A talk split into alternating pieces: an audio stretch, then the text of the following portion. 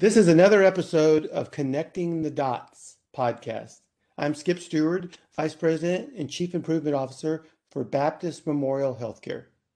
Hi, everybody. I'm H.F. Mason. I'm a General Surgeon and Chief Medical Officer at Baptist Memorial Hospital DeSoto. And hey, everybody. I'm Jake Lancaster, an internal medicine physician and the Chief Medical Information Officer for the Baptist System.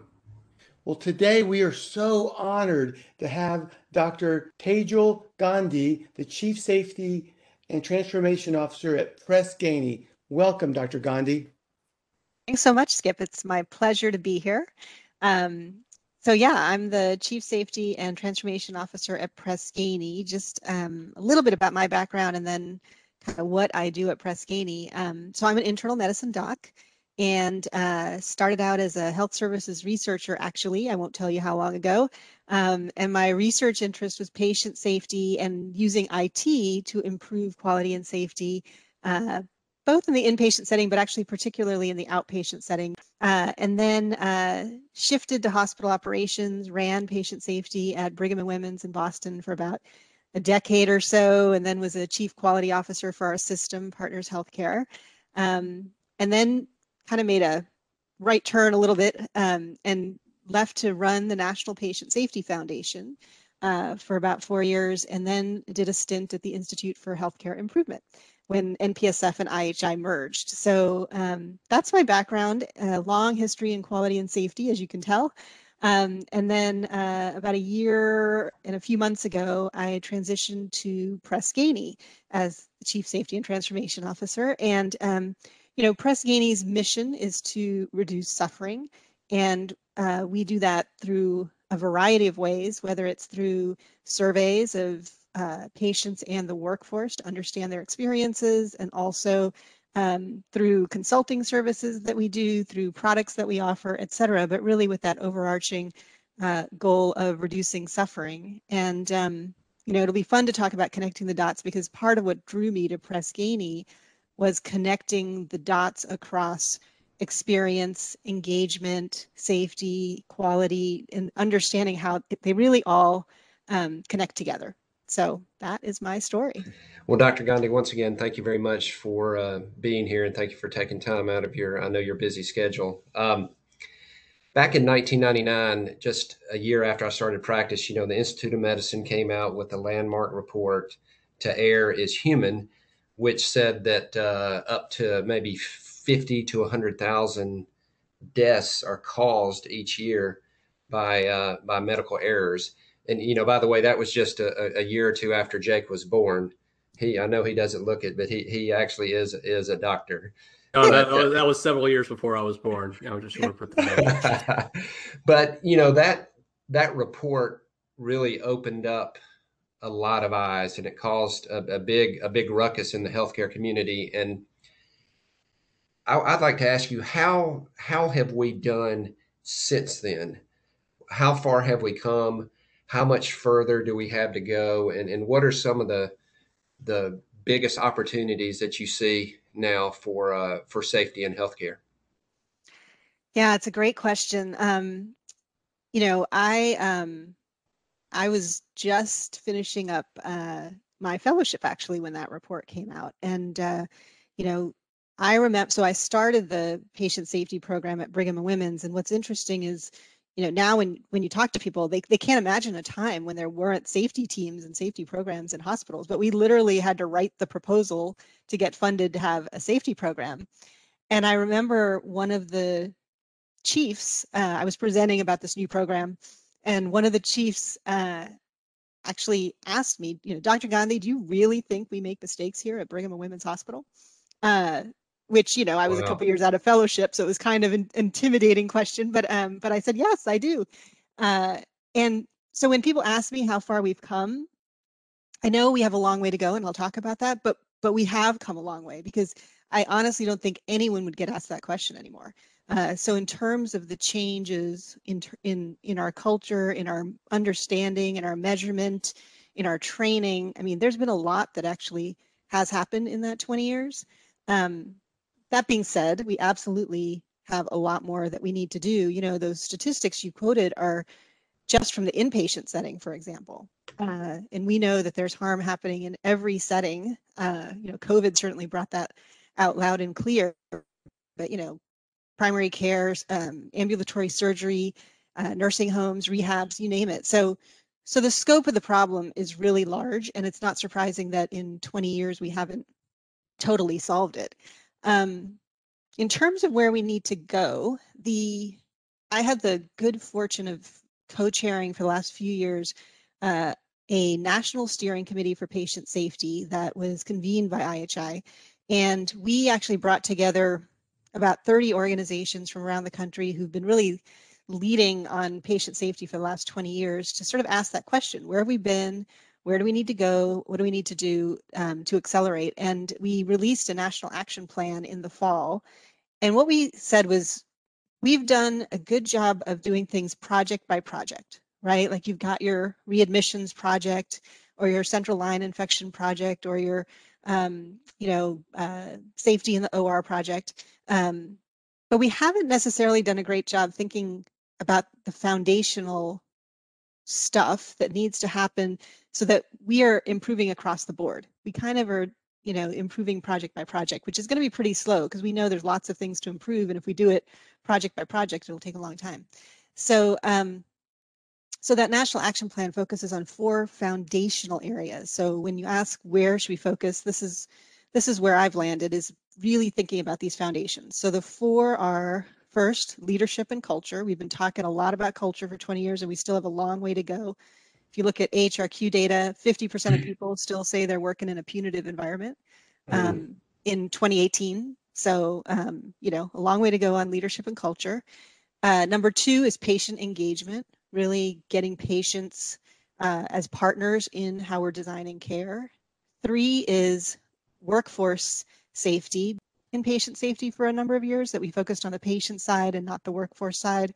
Uh, that's changing, obviously, especially um, given the events of the last year. And then the fourth area is uh, the learning system. So how are we learning from events and really improving and closing loops and you know making sure that um, we're being transparent and getting to root causes and all that sort of stuff.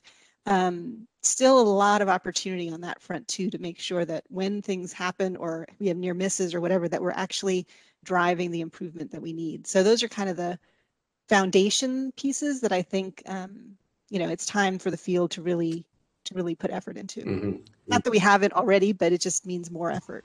You said a, a few things that that um, you know really brought up a few topics that we've talked about on this program over the last few episodes.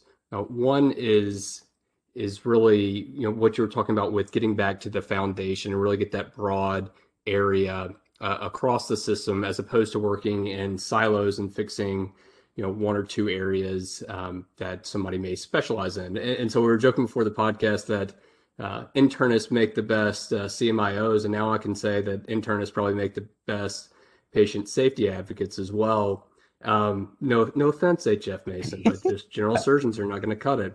And, and, one of the things that I, I think no pun really intended. one of the things I, I think that really helps is that you do have that broad range of exposure and experiences as an internist, and you're able to connect different dots that may enable you to see the foundation a little bit better than somebody with more of a narrow um, specialty focus. Um, that's just one of my theories. But one of the things I wanted to ask along those lines is you know outside of being a physician how do you incorporate other people within the healthcare system other roles that have a broader range of, of, of exposure that may bring a different perspective to patient safety events uh, than a physician might. It's so important um, you know i talked about patient partnership and and that being really critical and having voice of the patient and so forth but it's really the voice of the whole team right? And you know we talk about the cultures we're trying to create having that um, flattening of hierarchy so everybody feels comfortable participating speaking up and all of that. But even as you think about then that learning system and the improvement piece you know you need to have uh, in high reliability we call it deference to expertise right? The people at the front lines doing the work are the ones with the expertise to think about the right solutions. And that's not just the docs. Often we're not really at that front front line but you know you need the nurse you need the the physical therapist or the respiratory technician or the you know unit clerk or whoever it might be the folks at the front line to to help think about how to optimize processes. So so i think that's just a really you know important point. There's teamwork in clinical care that we know is so important but then there's teamwork in that process improvement piece as well that that really is going to bring all the voices to the table uh, including the patient voice to help us redesign. You, you, you talked about uh, when you were uh, giving your introduction, you talked about connecting the dots between engagement and safety and, and talking about, let's talk about physician engagement. And, you know, we, I'm a surgeon and um, I, I don't think I'm, I'm a disruptive surgeon, but we, we all have worked with disruptive physicians. And for a long time, there, there was this, you know, wrong mis there was this misconception that who cares if the guy's a jerk you know he's a great surgeon technically he he he's a, a great surgeon but i think you know there's good data to show that actually disruptive physicians actually have poor outcomes and and and, and tend to make more errors uh, could, could you elaborate on that a little bit well, there's certainly data that um, you know physicians that have more complaints and things like that against them have uh, you know an increased likelihood of malpractice uh, and other claims. They have worse patient uh, satisfaction scores, those kinds of things. Um, you know, and I mean, if you think about how important that teamwork piece is, we know teamwork is related to safety outcomes. If you are the disruptive doc who people are afraid to speak up because they're afraid they're going to get yelled at by you, you know, they're not going to maybe you know question you in the in the uh, uh, you know uh, uh, surgical checklist or whatever process you're doing, um, that is setting up risk. Absolutely. Uh, so I think I think we're seeing a shift in that finally. That you know those types of behaviors aren't being tolerated, and and sort of this concept of um, physical harm to the workforce is is critically important, but also that emotional harm which results from bullying, disrespectful behavior, et cetera, that it needs just as much attention because of the epidemic of burnout and other things that are happening as well that you know we have to create environments where people feel respected they feel included they feel like um, you know they're being uh, you know the, treated in the ways that they want to and that's the only way we'll get to that teamwork and other things that we know is so critical for the outcomes for patients. Uh, so, so I think we're finally getting to that point. Um, you know, the other, so so here's a story about connecting the dots. These are the kinds of things I like because I think it is that uh, nerdy internist to me. I like I like when we look at data, but we just did this analysis at Press Ganey because we have data from multiple sources. So we looked at safety culture data nationally, and correlated that with workforce engagement and also with perceptions of inclusion on the diversity, equity, inclusion front. We have a module that measures, you know, how inclusive do you feel like your uh, workplace is. Not surprisingly, safety culture, engagement, and inclusion go hand in hand, highly correlated. And so that's to me a real connect the dots because if we're trying to create that safety culture, we have to have an engaged workforce and we have to have an inclusive workforce. And we should think about not having the safety team working on safety culture and HR working on engagement and diversity office working on inclusion, but we need to bring them all together because they are so connected and interrelated. And that also can help you maybe have one initiative uh, instead of three. Uh, but those are the kinds of connections I think that are really important to make. Like you want to work on safety, then yeah, engagement and inclusion have to be part of that as well. Absolutely you mentioned that uh, sadly that a high percentage of people in, who work in the healthcare in a healthcare system say they work in a punitive environment. And and here in at Baptist we are trying to create what we call a a just culture. And and for our listeners out there uh, define what a just culture is in, in the healthcare setting. Sure. Um, so the way I like to talk about just culture is that you know human beings are not punished for mistakes that could be made by any person in that same environment in that context. Um, but there is accountability for uh, certain behaviors when you are, you know, intentionally flaunting the rules or things like that. So it's not a no accountability. We, so we got we got into trouble with this. You know, 20 years ago we were saying, you know, we need a blame-free culture and all that sort of stuff, and we kind of got into trouble because some because folks appropriately said, well, there has to be some accountability, especially, you know, if you know somebody refuses to do the the uh, pre-op checklist you know the, the surgical timeout. Someone just refuses to do it. Well and with all the training and this and that and they're still refusing there has to be some accountability. And so i think that's where just culture really then got its strength to say that in the vast majority of cases we aren't going to punish and blame people who you know made mistakes because the system set them up to fail and it could happen to anybody. But you know we also do need to have that accountability for that small subset of cases where um, you know people really intentionally kind of uh, didn't follow the the protocols and things like that. Sure, you know we, we like to say it's it's the process, not the person, but the person still has to do the process. Sure yeah, and, well, and that actually, so this is a really interesting point because um, I think you know this in safety we from for many years we've said it's about the system it's about the system we're not blaming individuals it's about the system. And i i was saying that more than anyone probably in the last 20 years. But um, my colleagues at Press Ganey who've been doing a lot of consulting in safety have a really interesting model. This is hpi it's a, a consulting component of Press Ganey uh, and they have a lot of folks from aviation and nuclear and engineers and other fields.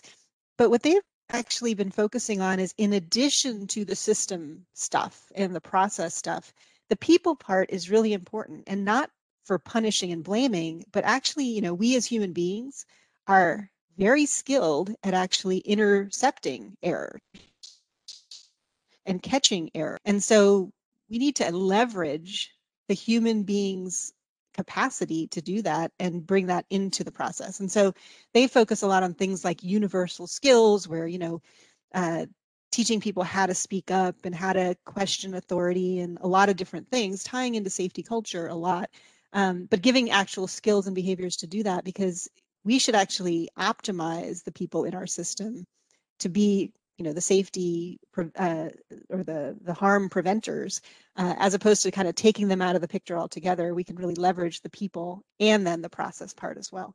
That's really well said.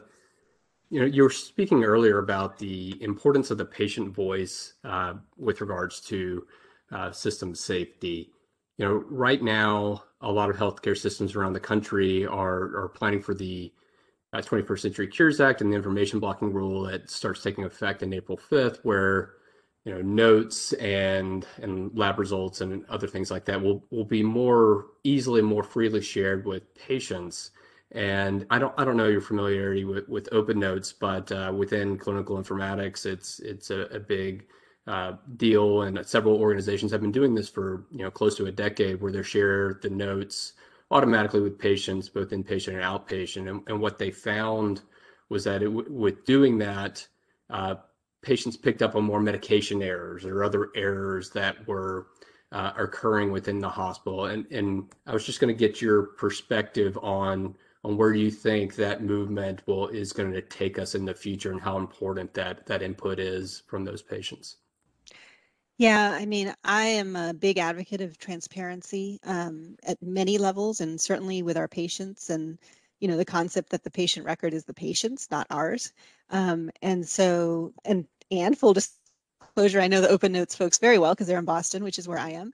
Uh, I was at the Brigham, and they're at the BI, so right, literally across the street from uh, from the Brigham. Uh, and so, so I followed their work, and they really have seen, um, you know lots of uh, uh, improved outcomes in terms of patients being more likely to follow their you know treatment plan um, you know patients identifying uh, things that are erroneous in the chart uh, et cetera. I think that um, and when i was at brigham and women's too we were pretty we were pretty open with putting uh, using our patient portal and posting test results and other things there. And i remember when we did that um, there was all sorts of worry about oh we're going to get all these phone calls and people are going to not understand and i mean it was just like you know the sky is falling and then we did it and literally none of that happened uh, yep. and we had lots of anecdotes about oh my patient called me and happened to notice that they had this elevated whatever that i had missed uh, and so it was like this additional you know safety check as well so i had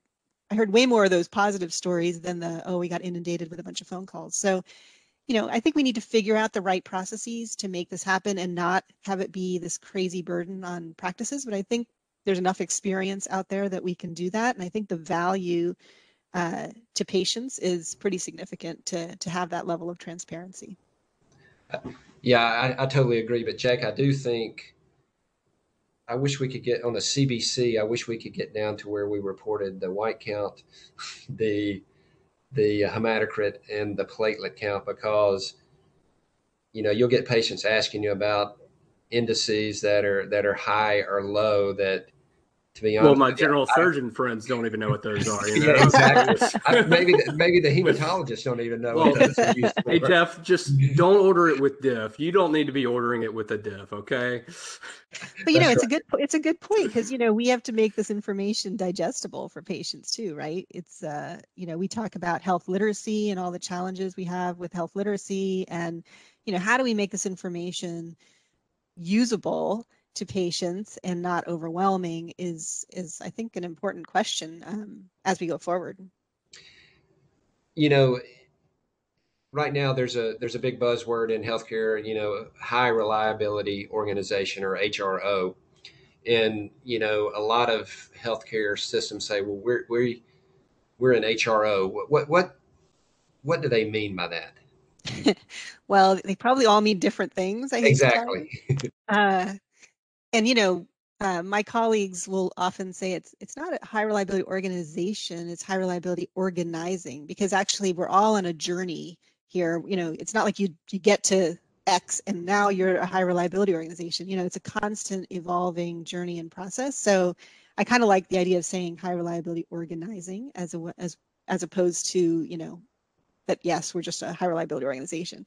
Um, but you know i think when people are talking about that they're they're talking about um, a lot of the concepts we've touched on first of all like you know the the um, you know the the leadership and culture pieces particularly on safety and a focus on safety but but really across the board having that focus on um, uh, you know setting that aspirational goal of you know whether it's zero harm or um, you know uh, achieving the highest quality and all that. So first you have that that aspirational vision but then you have the the systems and processes in place that use things like um, human factors and systems design and all those kinds of things to think about process redesign. And you have a consistent way of doing process design. Yes you need all that process stuff but then you need the the people stuff which includes leadership skills and universal skills. It includes things like huddles and rounds and daily management systems things that keep you in real time understanding what the issues are and then problem solving and improving those systems. And again it's very methodologic as opposed to kind of you know in bits and pieces. It's kind of it's an overarching system um, across the board. And you know one way I like to think about high reliability too, um, it's come out of the safety world. So everyone says, oh, high reliability, that's about safety, which is true. And the concepts of high reliability can really improve anything. I mean, what is high reliability? It's performing as intended consistently over time. That's the definition of reliability, performing as intended consistently over time. So that could apply to, you know, quality, that could apply to patient experience, that could apply to efficiency and you know finance or whatever it is, but it's having that system in place that's going to allow you to perform as intended. And, and, and again, that in, in, involves the the leadership, the culture, the process redesign stuff, but in the kind of the daily management stuff and the and all of those pieces. Um, but that to me is what high reliability organizing is. And it's very systematic across an organization as opposed to, well, you know, we do it in the pharmacy, but we don't do it in, you know, the lab or we don't do it in surgery. We do it in, you know, medicine or whatever it is. It has to be a really fundamental, as we talked about earlier, foundational approach that no matter what we're working on, no matter what we're working on to fix, we're going to use these same concepts. You mentioned earlier in your intro that you previously you know work to really maybe optimize the the EHR to improve quality and safety. And a lot of my job is spent uh, in that regard as well.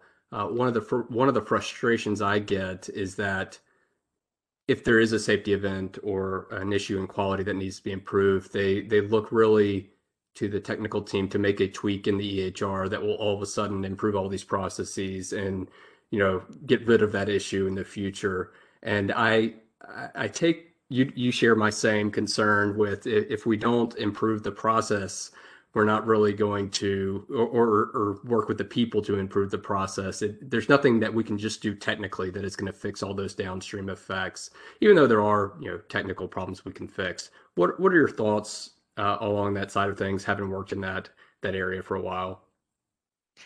I could talk about this for a long time. Um, so, you know, uh, I like to say if you have a bad process and you add technology, you're going to have a faster bad process.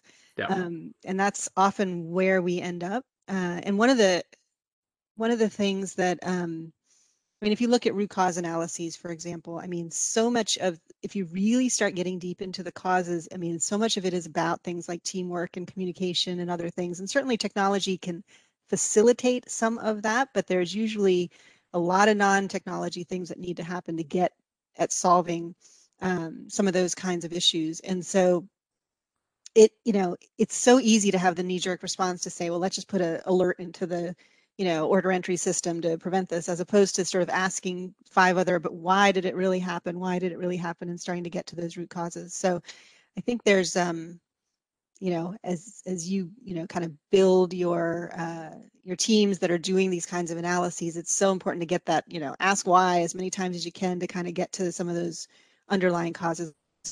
Because to your point, it's it's the easy you know the easy answers in a root cause analysis. The two that I hear all the time: we'll write a policy, and we'll talk to IT. Yep. and we have to you know get further than that, and they, those may be part of the solution, but those are pretty unlikely to be the full the full answer. I don't know how much you have been involved with with medical education, but how much of this is being integrated into the medical school curriculum now? Is any? Do we need more? Because you know, I graduated med school almost 30 years ago, and, and we didn't talk about any of this. And and and Jake, you guys probably didn't either. And and Dr. Gandhi, I don't know about you about well, you, but uh, well, at least when I was in residency, we did have mandatory. It was either you could do your own, I guess. Uh, I forgot what it was called, but you could either do the IHI course or you could do separate uh, training in continuous improvement. And and um, I, don't, I don't know, um, Dr. Gandhi, you know, your thoughts on, on where that is currently and, and where that's gone. But uh, that was at least something different. I didn't even have the I didn't even have the eighty hour work week. I mean, oh, I, would see, Dr. Mason. I'm I'm in your uh, your era. Sadly, no, I'm just kidding. yeah, I, I wish we had had the 80 hour work week. I exactly. Wish. I did my, my intern year. I think I did 10 months of every other night call in house. Yeah.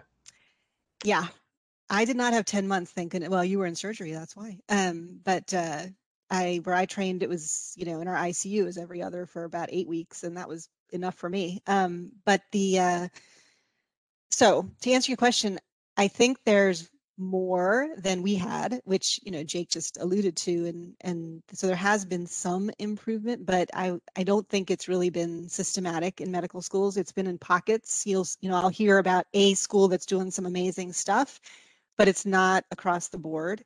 And it also can be pretty siloed as well, where it's kind of like you take the safety elective or you take the safety course. The way I would envision it needs to be is really embedded in. Like, I mean, this is just part of everyday work when you're rounding, when you're talking to your patients, when you're doing everything. It's not this like, oh, and now we think about safety as this separate thing. It's just got to be embedded in. And so, so I think we have more work to do on that front. Um, nursing schools actually have a standard curriculum, and I think have done a, a better job of getting it into their curriculum. The only other thing I'll say though is, even with it being in, so it's so it's in med schools. I think there's work to do in residency, there is the ACGME CLER program, and they've been trying to advocate for much more safety in residency programs as well. That's been challenging because often residency directors may not be um, particularly expert in this area, so have a little difficulty teaching uh, around safety, for example. Um, but the thing I worry about so I fully agree we need to do it. But what I've what I worry about because I've seen it is the students learn this stuff and then they get into the hospital and they immediately get um, squelched by a more senior physician who, you know, doesn't want somebody to question or doesn't want someone to report a safety event or whatever it might be. So we need to do more in, for the trainees, but I actually think until we really get our existing docs to understand this stuff, it's pretty hard for trainees to to you know advance this kind of work because as, as soon as you get yelled at because you questioned or you you know suggested that maybe there was a mistake somewhere, if you if you get shot down on that, you're not going to bring it up again. So we have to we have That's to uh, do this across the board. Well, Dr. Gandhi, I am so incredibly thankful. I'm actually a little surprised that we went through our time that quick. We could talk for several more hours and listen to some of Jake's lame jokes and uh, and uh, just really uh, really enjoy uh, hearing you speak and so thankful for your passion and thank you so much for uh, spending some time with us today. Yeah. It is my pleasure, really. Uh, thanks, thanks a lot, Dr. Gandhi. I, I really, we really enjoyed it. Enjoyed it. Thank you. Thanks so much.